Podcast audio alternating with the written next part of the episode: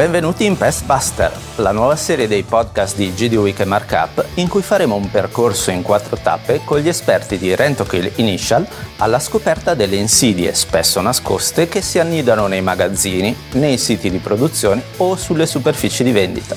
Parleremo così di roditori, insetti volanti e quelli specifici per le derrate alimentari, oltre che di volatili, capiremo cosa fare se li rileviamo nelle nostre aziende e soprattutto come si può prevenire il rischio per evitare di bloccare l'attività, rischiare sanzioni dovute a un controllo non conforme, ma anche per garantire sicurezza e salubrità degli ambienti di lavoro.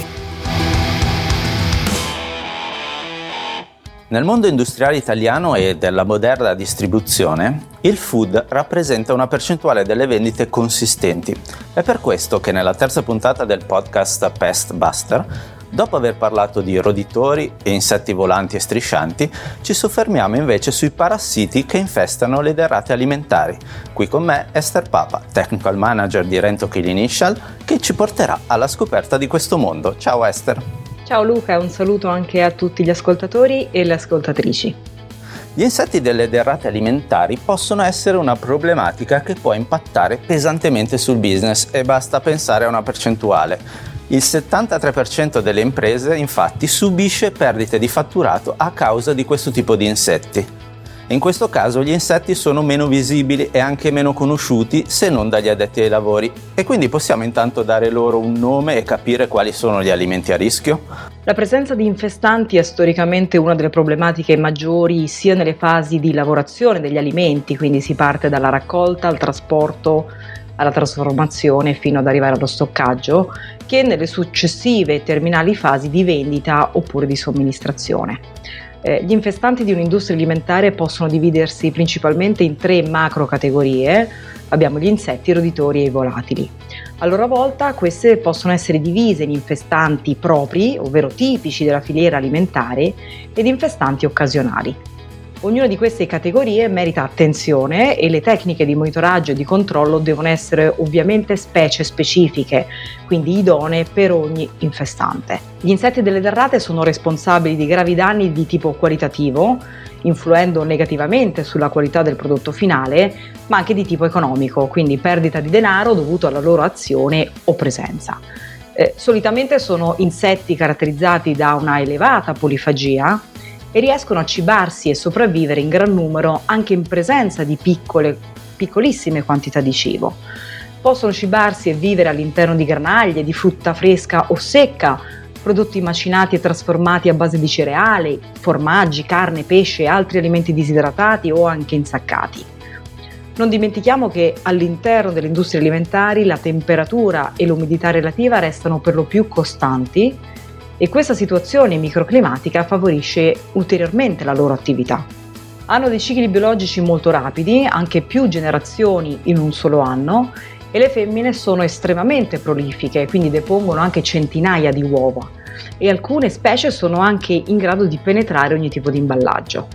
Importante quindi l'azione di monitoraggio con trappole feromoniche o alimentari, ma è fondamentale anche l'occhio esperto di un tecnico formato idoneo a riconoscere i principali segni di un'infestazione e soprattutto anche la piena collaborazione del cliente. Ricordiamo tra le principali specie di coleotteri eh, i Sitophilus, quindi i punteruoli, eh, i cappuccini dei cereali, i vari eh, anobidi, i triboli, ma anche i dermestidi. Tra i lepidotteri invece ricordiamo le plodie interpuntelle oppure le efestie. È dunque importante impostare un programma di gestione professionale dei parassiti e quindi con processi incentrati su, immagino, tre aspetti principali, prevenzione, ispezione e controllo e soprattutto che abbia un impatto minimo sulle attività operative proprio per evitare che si blocchi per esempio la produzione. Eh, in questo senso tu che cosa puoi dirci?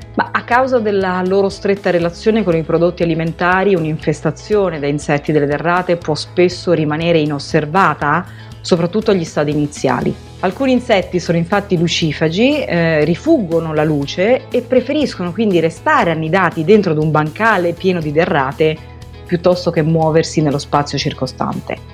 Per questo motivo, per prevenire la diffusione di questi insetti è necessario prendere diversi provvedimenti già dal personale interno dello stabilimento. quindi tutte le materie prime in ingresso devono essere esaminate e controllate con attenzione. Deve essere implementata una stretta rotazione delle scorte rispettando un corretto stoccaggio merci e il FIFO.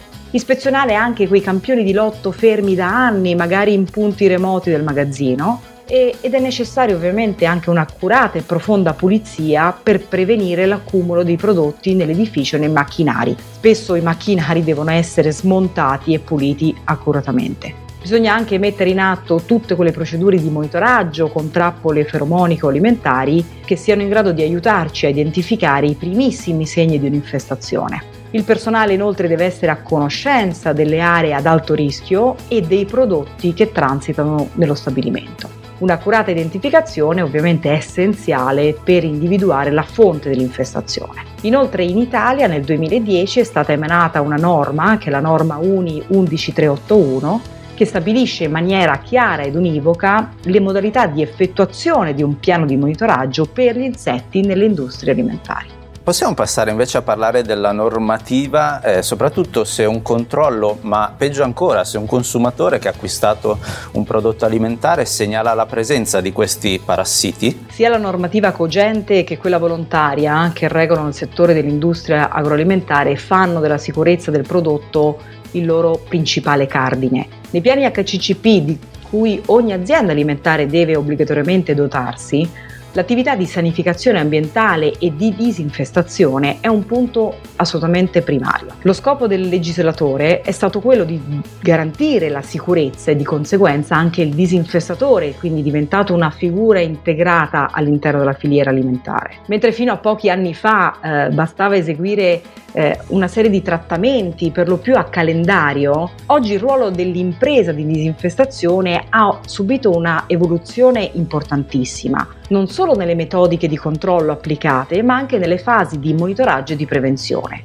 Quindi il disinfestatore si è trasformato da semplice eh, distributore erogatore di veleni ad un vero e proprio consulente nella gestione degli infestanti. In Italia ricordiamo il pacchetto igiene eh, è stato recepito con il decreto legislativo del 6 novembre 2007 eh, oltre a riconoscere i regolamenti europei, abroga una serie di norme nazionali e rimarca la necessità di attuare le procedure di autocontrollo che siano basate sul sistema HCCP. Ovviamente la mancata o non corretta applicazione di sistemi o delle procedure predisposte è punita con delle sanzioni amministrative o penali a seconda della violazione senza poi tener conto di tutta una serie di danni incalcolabili che sono conseguenti relativi a un blocco nella produzione, allo smaltimento magari di interi lotti produttivi infestati, fino ad arrivare a un impatto negativo lato marketing.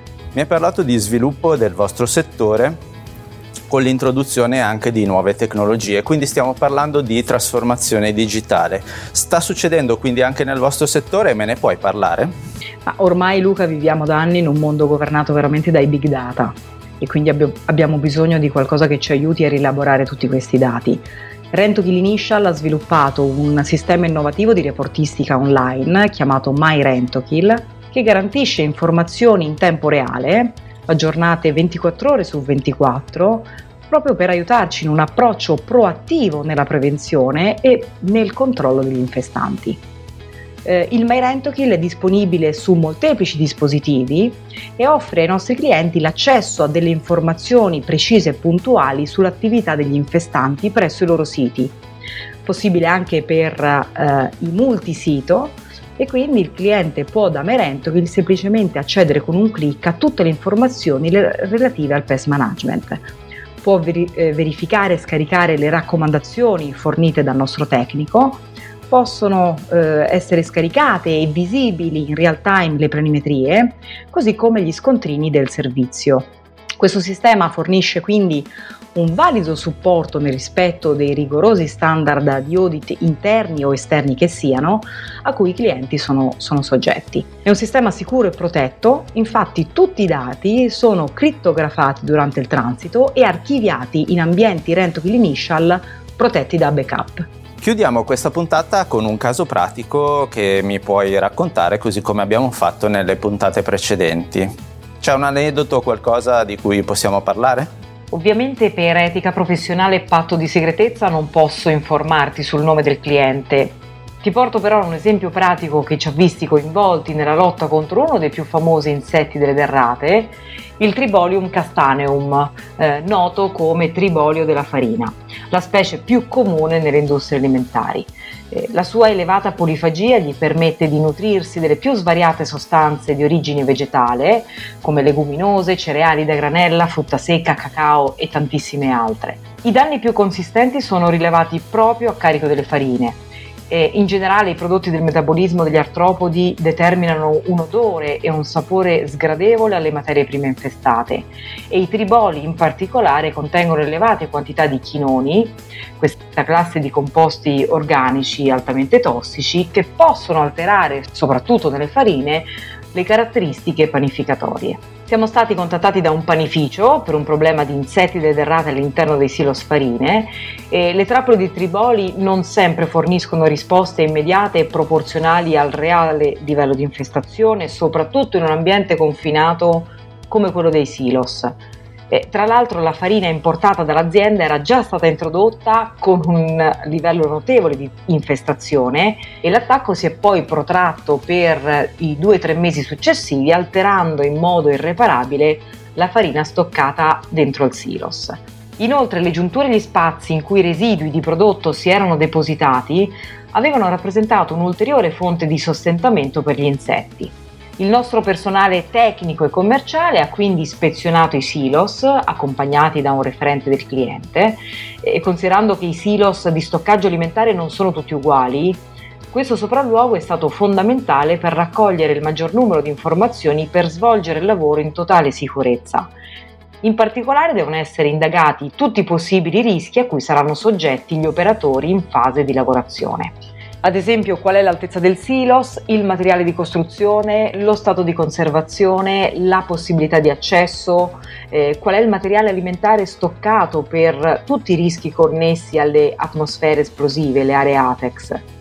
Tutte le operazioni sono state eseguite ovviamente a silos vuoto, scollegato e areato, eh, nel caso in cui siano presenti prodotti alimentari che possono produrre gas tossici. Gli operatori Rento Kill Initial che hanno eseguito il trattamento sui silos sono equipaggiati con la dotazione completa di DPI e attrezzature ATEX adeguati a questa tipologia di servizio che è un servizio altamente specialistico.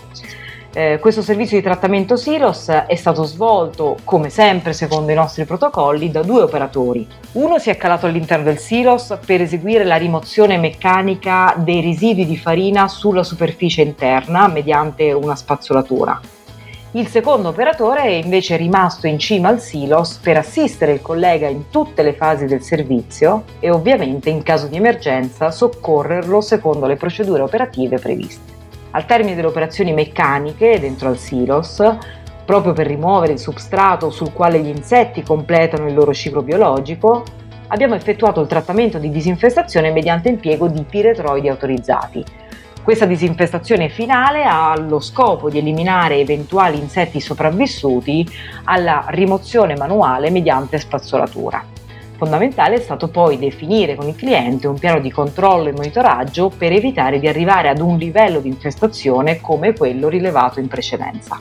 Grazie Esther per questo approfondimento. Ricordo a tutti gli ascoltatori che per conoscere le specifiche sulle specie dei principali infestanti delle derrate e per approfondire le possibilità fornite dalla piattaforma di controllo dei rischi e degli interventi di disinfestazione MyRentokill è possibile consultare le sezioni dedicate sul sito di Rentokill Italia.